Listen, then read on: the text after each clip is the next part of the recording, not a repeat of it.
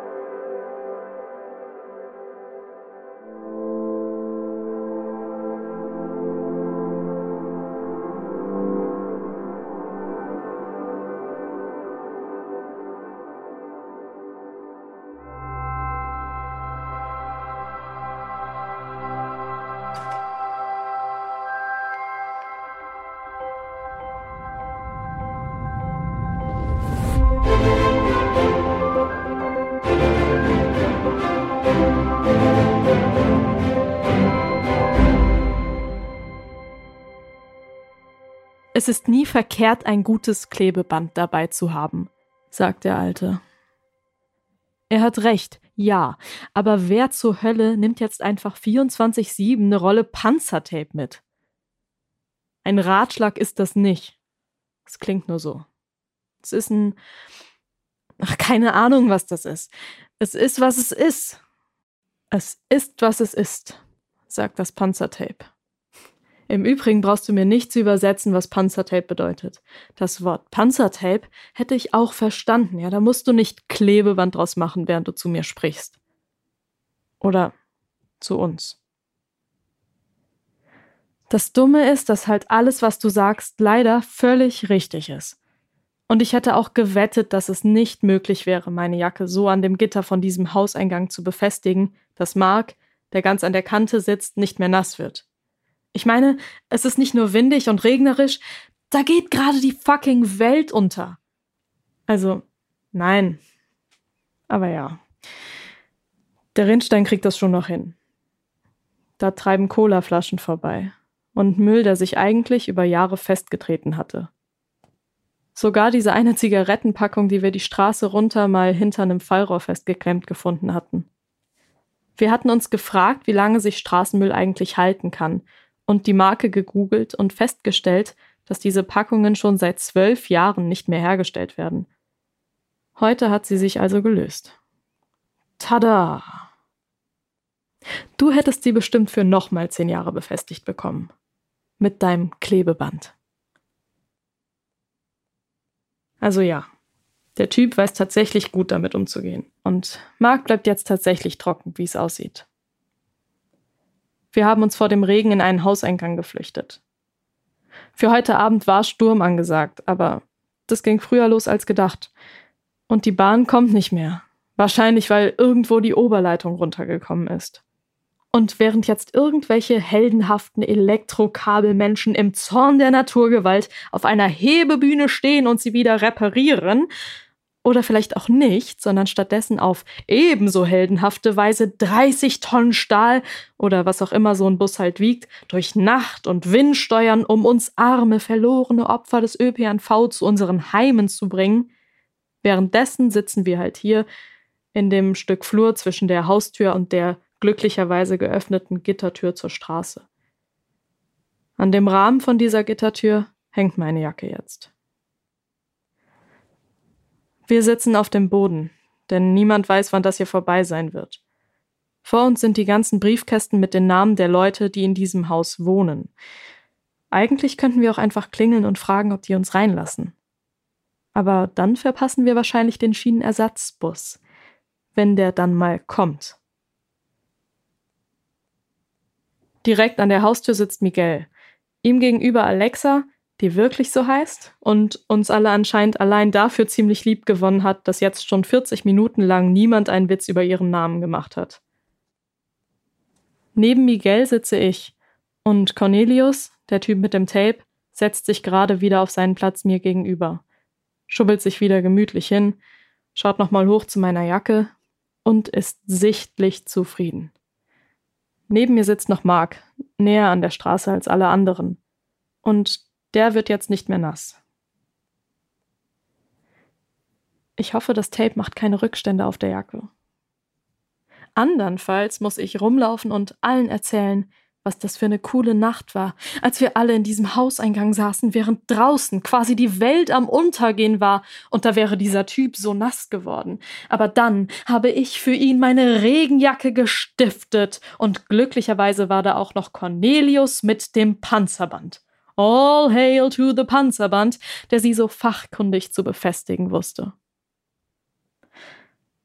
Mark bedankt sich. Cornell sagt, er solle sich mal bei mir für die Jacke bedanken. Ja, stimmt, Cornell, aber das hätte ich auch gleich schon selbst eingefordert, du aufgeblasener Hampelmann, sage ich nicht. Aber es stimmt, ich hatte es mir sogar schon zurechtgelegt. Cornelius? Man sollte immer ein gutes Klebeband dabei haben. Eische? Oder einfach eine Regenjacke. Hat der nämlich auch nicht. Der wird nur deshalb nicht nass, weil er eher hier reingekommen ist als Mark und einen besseren Platz hat. Naja, eigentlich gilt das für mich auch. Ja klar, auch, sagt Mark. Und zu mir, danke für die Jacke, ne? Ich hoffe, das Tape macht keine Rückstände. Naja, sag ich. Notfalls erzähle ich einfach ganz oft von diesem denkwürdigen Abend. Das wird noch eine richtig gute Story, wenn der Bus nicht bald mal kommt. Wehe, Cornelius, du guckst mich jetzt an, weil ich Aische heiße und trotzdem denkwürdig sage. Tut er nicht. Vielleicht denkt er's. Ich glaube, er denkt's. Vielleicht behält er es absichtlich für sich. Dann wäre eigentlich immer noch Kacke. Weniger Kacke. Danke, Cornel, für deine Selbstbeherrschung, kein alter Boomer-Spaten zu sein, obwohl du's nämlich bist. Moment mal, was denke ich da eigentlich? Der ist viel zu jung für einen Boomer. Ich beschließe, noch ein Kartoffelwort zu benutzen. Tacheles. Das klingt zwar eigentlich eher polnisch und ist dann wahrscheinlich erst Ende des 19. Jahrhunderts über GastarbeiterInnen der Montanindustrie in den deutschen Wortschatz eingebracht worden, aber trotzdem habe ich es noch von niemandem gehört, der nicht mindestens ein Gartenzwerg unterm Arm hatte. Also, Cornel, sag ich. Jetzt mal Tacheles. Kein Mensch hat einfach so ständig eine Rolle Panzertape dabei. Da gibt's doch eine Geschichte hinter. Ja, gibt es, aber Cornell erzählt sie nicht. Stress in der WG, sagt er. Dass solche Leute überhaupt WGs haben. Vielleicht hat er eine gegründet, nachdem seine erste Frau ihn rausgeschmissen hatte. Oder Streng genommen leben viele seit langem verheiratete Menschen, die Eltern von Tobi zum Beispiel, auch in WGs. Nennen das dann nur nicht so. Vielleicht nennt er es so, damit ich verstehe, was er meint, weil er denkt, dass Alexa und Miguel und Mark und ich bestimmt alle in WGs wohnen. So coolen WGs. Mit abgeschliffenen, aber nicht neu lackierten Gewürzregalen aus alten Paletten, durchgesessenen Sofas, die aus irgendeinem Grund in seinem Kopf viel besser sind als neue Sofas, oder als das durchgesessene Sofa in seiner Wohnung, auf dem er es mit seiner Frau nicht mehr treibt. Und wo alle den halben Sommer lang nackt rumlaufen, weil wir so entspannte Leute sind. Und vielleicht stimmt auch sogar das. Zumindest Alexa und Miguel haben vorhin erzählt, dass sie eigentlich nur einen Grund suchen, ihr drittes Mitbewohner rauszuschmeißen, damit sie zu zweit wohnen können und Mark kann sich ja nicht mal eine dichte Jacke leisten. Er wisse auch nicht so genau, wie es passiert sei, erzählt Cornell. Irgendwie sei er eben losgegangen und das Band hätte er eben noch gerade in der Hand gehabt. Er sei eben bei seinen Gedanken woanders gewesen oder so und irgendwo liegen lassen kann man es ja auch schwer. Bestimmt nimmt das dann jemand mit. Und überhaupt, woher soll er wissen, ob er da nochmal vorbeikommt und es wieder mitnehmen kann? Du bist aber schon gerade auf dem Weg zurück, sag ich. Oder? Nach Hause?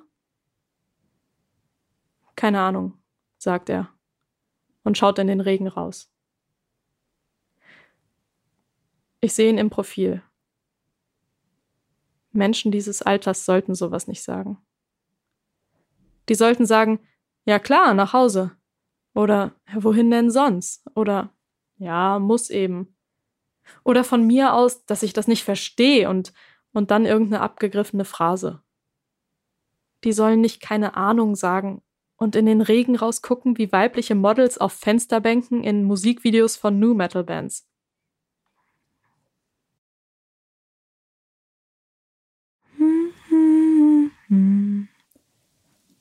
Alexa summt vier absteigende Töne.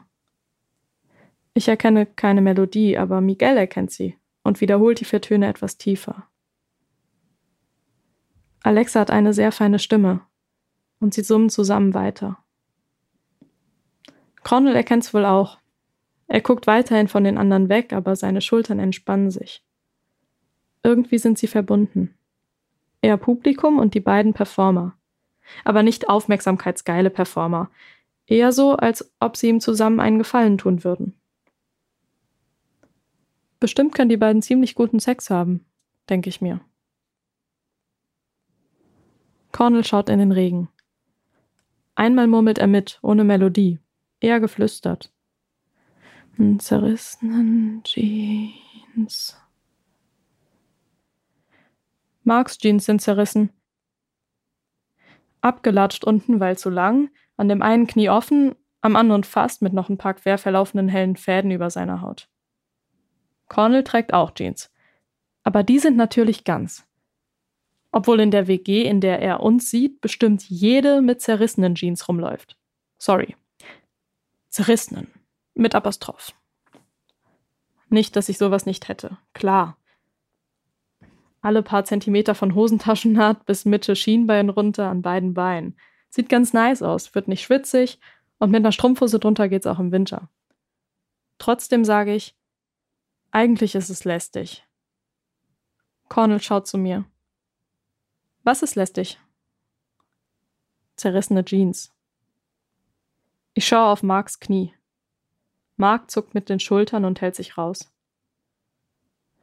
Und ist auch schwer zu tapen, sag ich. Und da fällt mir auf, dass ich einen Fehler gemacht habe. Cornel und Alexa und Miguel waren gerade irgendwo anders mit ihrem Lied und ihrem Summen. Jetzt bin ich da reingegrätscht. Nee, sagt Cornel. Manchmal kannst du nicht tapen. Das wird mir zu deep hier.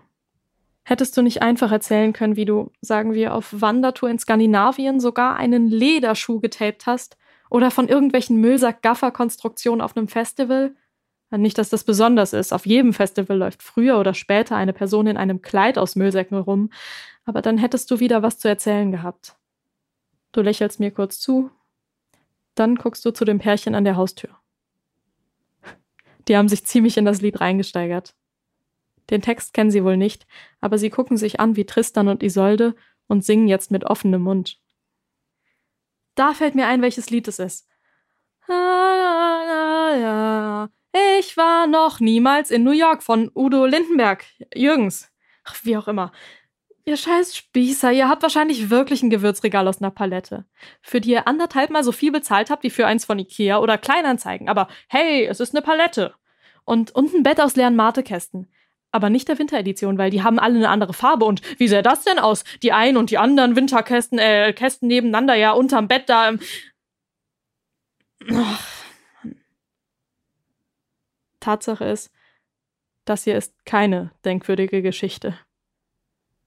Niemand von uns findet hier in diesem pissigen, kalten Hauseingang die Freundschaft fürs Leben oder die innere Weisheit, die uns davon befreien würde, an der nächsten Touribude doch wieder fasziniert zu sein von Postkarten, auf denen steht, hinfallen, Krone richten, weitergehen. Die haben nämlich auch alle recht. Aber das bringt einen Scheiß. Da habe ich ehrlich gesagt lieber einen Typen, der sich ein bisschen zu viel dafür feiert, dass er eine Rolle Klebeband dabei hatte aber der dafür weiß, wie man diesen Hauseingang dicht macht. Und der dem jungen Pärchen zusieht und es einfach originär genießt. Nicht mal mit Wehmut. Er guckt sie einfach an wie einen sehr schönen Film und freut sich für sie. Mark tippt auf seinem Handy rum. Ich betrachte Cornell. Cornelius mit dem Panzerband. Als Alexa und Miguel fertig sind, schmusen sie leise weiter. Sorry, sag ich. Wieso? fragt er.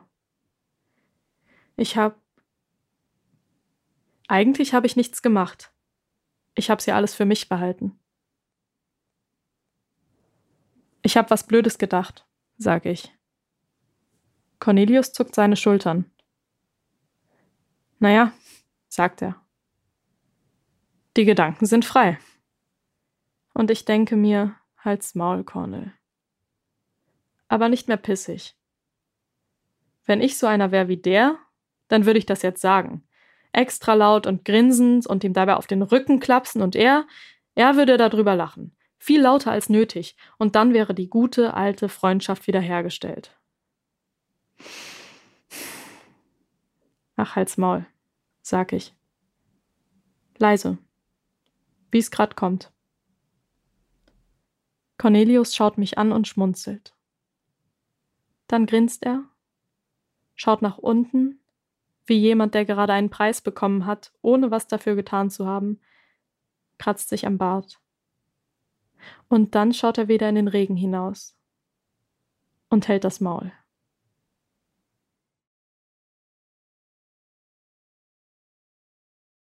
Gelesen von Fayola Schönrock